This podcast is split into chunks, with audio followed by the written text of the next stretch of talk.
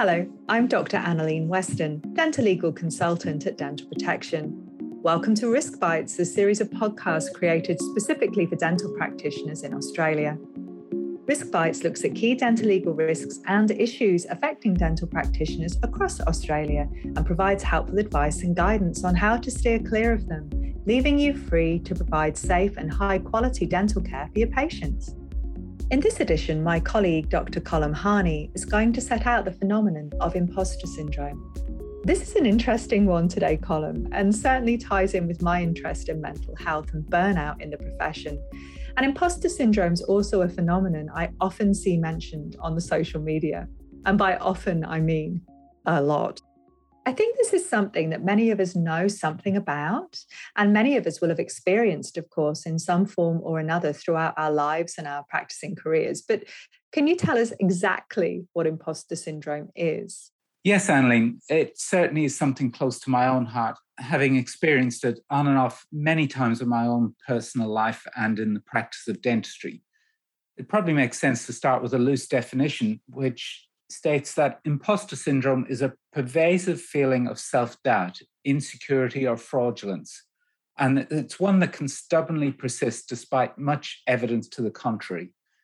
So it, it's that internal monologue that plays inside our heads that whispers to us that anytime now, I'm going to get that tap on the shoulder and be told, I see you. I know you're a fraud. You've been found out. And indeed, none other than Albert Einstein described himself as an involuntary swindler whose work didn't deserve as much attention as it got. Yes, I think many will certainly be able to relate to that voice. And it's reassuring in some way to know that we are in such esteemed company. So, if acknowledging then that many of us may have experienced imposter syndrome, who else does it affect? Oh, yeah, that's a great question. There is a lot of data on the phenomenon since it was first named in a study in 1978. The literature says that it doesn't discriminate on the basis of gender, race, age, or occupation.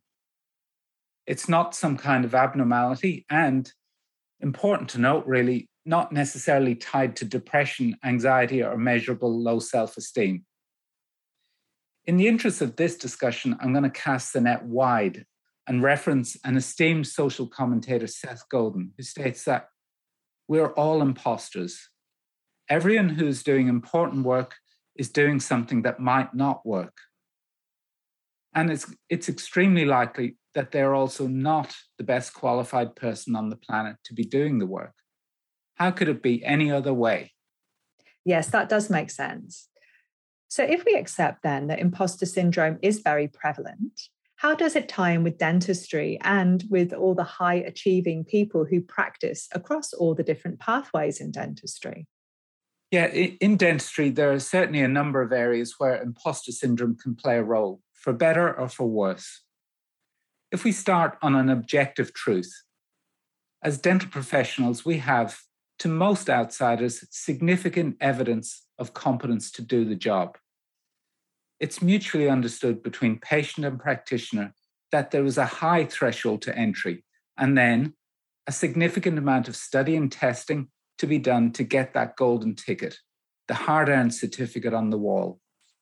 We have a job, which means somebody has seen fit to hire us, or we've gathered enough resources to start our own business. We wear uniform, we have fancy equipment, and use technical language and we're reasonably well rewarded. So, by most metrics of success in modern society, we are high flyers. So, why then the critical internal monologue, the feeling that we'll be found out? Yeah, well, I think there are a number of reasons for dental professionals. First off, is in the early days following our studies and the initial perception that the qualification is the golden ticket. The reality, if it hasn't been made clear at uni, dawns pretty quickly that the qualification is really only the beginning. The practice of dentistry in whatever field you work in is a lifelong journey of learning on the job, continuing education and mentorship, and discovering the limits of your own capabilities, only to repeat, keep learning, and keep growing. Certainly, I was never told this when I graduated. And the early days of practice were a significant struggle for me.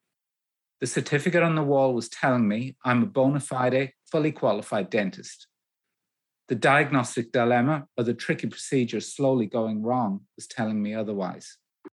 We are proceduralists working in confined dark spaces to very fine tolerances. Anecdotally, I believe that dental professionals, as a general rule, have a tendency to perfectionism.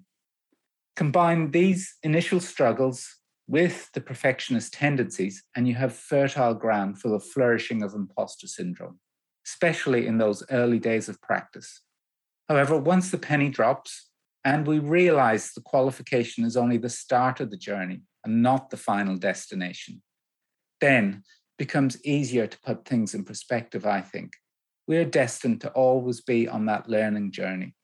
And indeed, over 25 years after receiving the golden ticket, I still learn something every day of practice, whether it be a subtle way of tweaking a procedure, how to better use a new material, or some way I communicated more effectively to a patient, and I can use that again in future.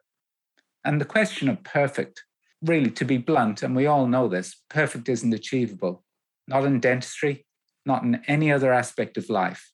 Perfect is like unicorns and the tooth fairy. Sorry to disappoint some people out there. It just doesn't exist.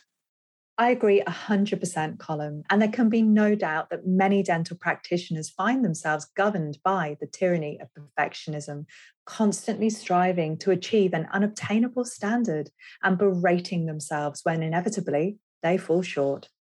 However, do you think social media may have a role to play here in creating that feeling of inadequacy and self doubt? I think there's no doubt that there's a growing consensus of the impact of social media and what it has on self esteem. If comparison is the thief of joy, then social media has the potential to be that echo chamber that distills all our insecurities and holds them up like a mirror to our face. Those beautifully curated Instagram cases we all see on the perfect patient with the cusp carving and fissure staining are easy to compare with our real world struggle to achieve a tight contact and grinding down all that barely adequate anatomy to match a worn dentition. How could we not be an imposter?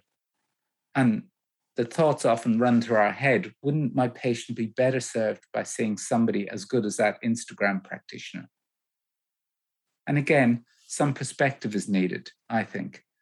I've heard some of those prominent DPR and Instagram posters say that it's taken years and years of education, training, and trial and error to get to the point of being able to post those perfect cases. It takes a single minded dedication, and it's something I really admire, but and it's nice to aspire to. Yet for me, I'm comfortable running my own race and at the same time appreciating what can be done and taking a few tips here and there from those guys. I agree. And the point of running your own race is a great analogy to use here. Yet, for the practitioner prone to imposter syndrome and being held back by the voice whispering inadequacy and doubt, how do they step outside of their comfort zone and make the necessary progress to grow and develop as a practitioner? Yeah, that's really the key issue here. How do we get past imposter syndrome? Because we do need to continue growing. At bare minimum, we need to keep up to date and not remain stagnant or fall behind in standards required to remain compliant with our code of conduct. You know, that one we sign up to every year. It's important to say that there is no one solution, as everyone's circumstances will be different, both in their current situation, but also the influences of things like past experiences, upbringing, and culture. While some practitioners we see, especially in the early days, may actually be too bold in launching into ventures and cases that they shouldn't, for the practitioner prone to imposter syndrome, there will be an inherent bias towards holding back, biding their time until they feel they're good enough. The only suggestion I can posit is to consider that maybe there aren't any grown ups and everybody feels slightly out of the depth, especially when it comes to important work and breaking new ground. To feel like an imposter, I think, means that you care, you're conscientious, and will give your best effort with all the resources available to you at that time. That to me is a good thing. and the type of practitioner I would like to see if I were a patient. We need an optimal amount of confidence, just enough to progress and not remain paralyzed by the doubting voice or feeling like a fraud, yet not so much as to slip drastically outside our scope or skill set and risk harming our patients. This tension and balancing, to me, are a good thing. There are definitely still times for me when I feel like the least qualified person in the room, the one who doesn't belong, the person who just got lucky and really somebody else deserves to be sitting in my seat. However, I'm comforted by a wonderful anecdote by author Neil Gaiman. He recounts being invited to a gathering some years ago of the great and good somewhere in the USA. Artists, scientists, writers, and discoverers of things. He was standing at the back of the hall, thinking that any moment they would realize he didn't qualify to be there when he started talking to some very polite elderly gentleman about several things, amongst others their shared first name. Then the gentleman pointed to the hall of people and said words to the effect of, I just look at these people and think, what the heck am I doing here? They've made amazing things, and I just went where I was sent. Mr. Gaiman said, Yes, you are the first man on the moon. I think that counts for something. And he realized if Neil Armstrong felt like an imposter, maybe everyone did. Maybe everyone is just working hard, feeling slightly out of the depth, yet doing their best, which is all we can really hope for. That's a great anecdote, Colm, and certainly one for us all to reflect on. And thank you so much for today's relevant and helpful content. And of course, thank you all for listening. We do hope this podcast was helpful to you, and we look forward to sharing more guidance with you in the future. If you like Dental Protection podcasts and you'd like to hear more, please subscribe and leave a review.